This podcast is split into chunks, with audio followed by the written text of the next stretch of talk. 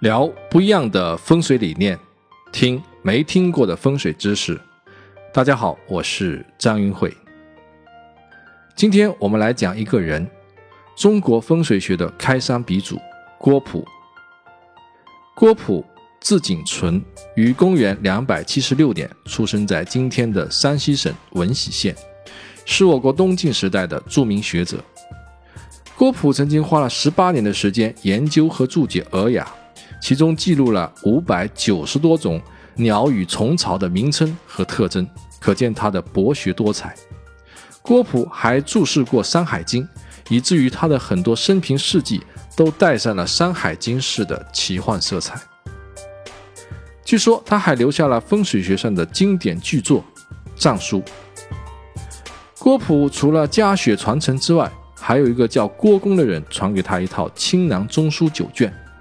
青囊中书其实并不是书的名字，而是这些书藏在一个青色的布袋里面，所以才叫青囊中书。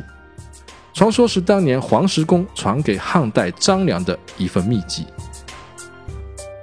郭璞有个门人叫赵宅，他很想得到这套青囊中书，于是就找了个机会把书给偷走了。但是赵宅还没来得及看，这套书却意外的被火烧毁了。所以这套书的具体内容就没有人知道了。郭璞是唯一看过这套书的人。有人认为郭璞是根据记忆中的清凉中书写成了藏书。根据清代的一些学者考证，藏书并非郭璞所亲自撰写，理由是这本书没有在唐宋之前的图书目录中出现过。纪晓岚在《四库全书》中也提到，藏书是宋代以后的方式所写。但是你想，这种泄露天机的秘诀，怎么可能一开始就公诸于世呢？唐宋之前在私底下流传，也不是没有可能的。另外，藏书的谋篇行文高端大气、上档次，也不是普通术士所能够轻易写出来的。所以，大多数后人还是把郭璞当作藏书的作者，并且认为他是风水学说的开山鼻祖。气乘风则上。借水则止，古人聚之是不善，行之是有止，故谓之风水。这是最早的风水定义。这个定义就来自于《藏书》。《藏书》系统性的描述了风水学说的核心理论和具体运用，是形式派风水的集大成者，为后世风水学说的发展奠定了理论基础。书中提到一个很重要的概念，就是沉生气。很多年前，我在杭州富阳就亲眼见证了生气的存在。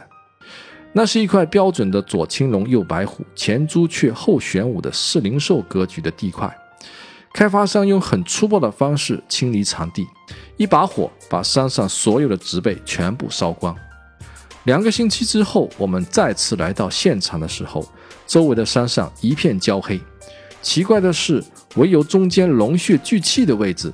新鲜的嫩草已经长出来了，远远看去有一片圆形的绿色。植物在生气作用下生长得更快，这便是成生气的秘密。感兴趣的朋友可以关注我的微信平台“易会谈”，回复“生气”就可以看到照片了。我们再来讲一座城。西晋末年，郭璞来到南方躲避战乱，恰巧来到了温州。根据明嘉靖温州府志记载，温州在公元三百二十三年决定修建城市，正苦于找不到合适的规划者，有人便推荐了郭璞。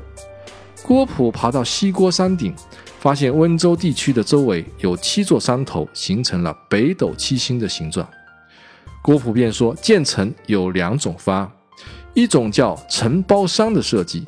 这个方案固然能够使老百姓快速的致富，但是难免会有兵戈水火之灾。还有一种设计呢，叫三包城，这样可以抵御外敌入侵，就能够长保平安了。大家都觉得后一个方案不错，于是决定在星斗中建设温州城。郭璞在城内打了二十八口水井，象征天上的二十八星宿，解决了老百姓用水问题。万一发生战争，还可以应一时之急。又在城中开了五个水池，并通向瓯江。郭璞说：“城内无水配于五行，预了不易，主要是为了防止洪涝灾害。这便是中国古代风水规划中的向天法地。温州有一条瓯江，由西到东，从城中贯穿而过，流入大海。如果按照传统的风水理念，我们应该是在江南建城呢，还是在江北建城呢？”一般情况下，我们大多会选择在江北建成，为什么呢？这样就会形成既坐北朝南又背山面水的理想格局。但是事实上，温州的主城区确实选择在瓯江以南的地区，这是怎么回事呢？原来郭璞经过实地勘测，对两岸的土壤进行了取样比较，发现同样体积的土方，江北的比较轻。而江南的相对比较重，这就意味着江南的土质更加的夯实，更适合建造城市。这就是向土藏水法，是一种非常原始的地质勘察的手段。除了这种称土法之外，在藏书中还介绍了其他的辨认土质的方法，比如说看土的颜色。我们在造房子前，先把宅基地的土挖出来。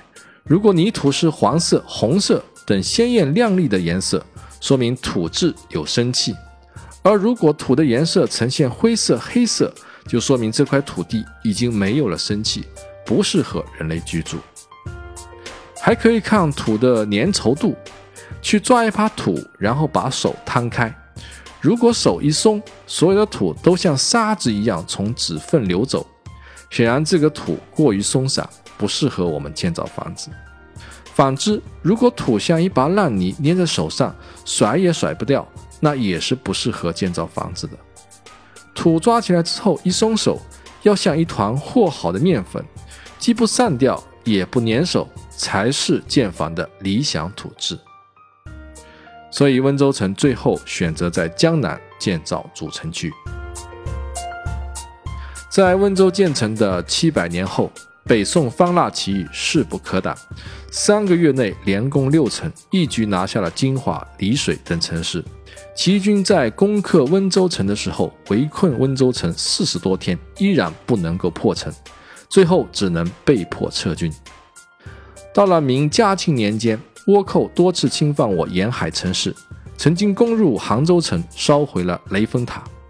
在十一年间，倭寇连续六次进攻温州城，但最终都无功而返。除了守城军民的顽强抵抗之外，郭璞的三世北斗城四所的风水与城防设计也是功不可没。郭璞为温州城选址设计的理念与藏书的风水理念是一脉相承的。如今被称为中国犹太人的温州人，视郭璞为开城鼻祖。并将西郭山改为郭公山，在山下建立了郭公祠。二零零三年，政府还为郭璞树立了一座雕像。公元三百二十四年，驻守在外的王敦想要举兵造反，于是就让善于占卜的郭璞来算一卦，看此事的吉凶成败。郭璞劝告说：“如果你执意要起兵，不久必然是兵败身死。”如果你能够退守鄂州的话，那么寿命将长得不可测量。王敦听后很不高兴，既然你郭璞这么会算卦，那就算算你自己能活多久。郭璞说：“我的命早就算过了，今天中午就会死。”王敦一怒之下，当天中午真的把郭璞给杀掉了，终年四十九岁。王敦不听劝阻，依然起兵造反。结果正如郭璞预言，两个月后果然兵败身死。按道理来说，郭璞未卜先知，必然能够趋吉避凶，全身而退。但他居然什么都没有做，就这样轻易的死了。这恰恰说明了郭璞不畏强权，了然生死，说出了很多人想说而又不敢说的话，不愧为一代宗师。今天的分享就到这里，我们下周四再见。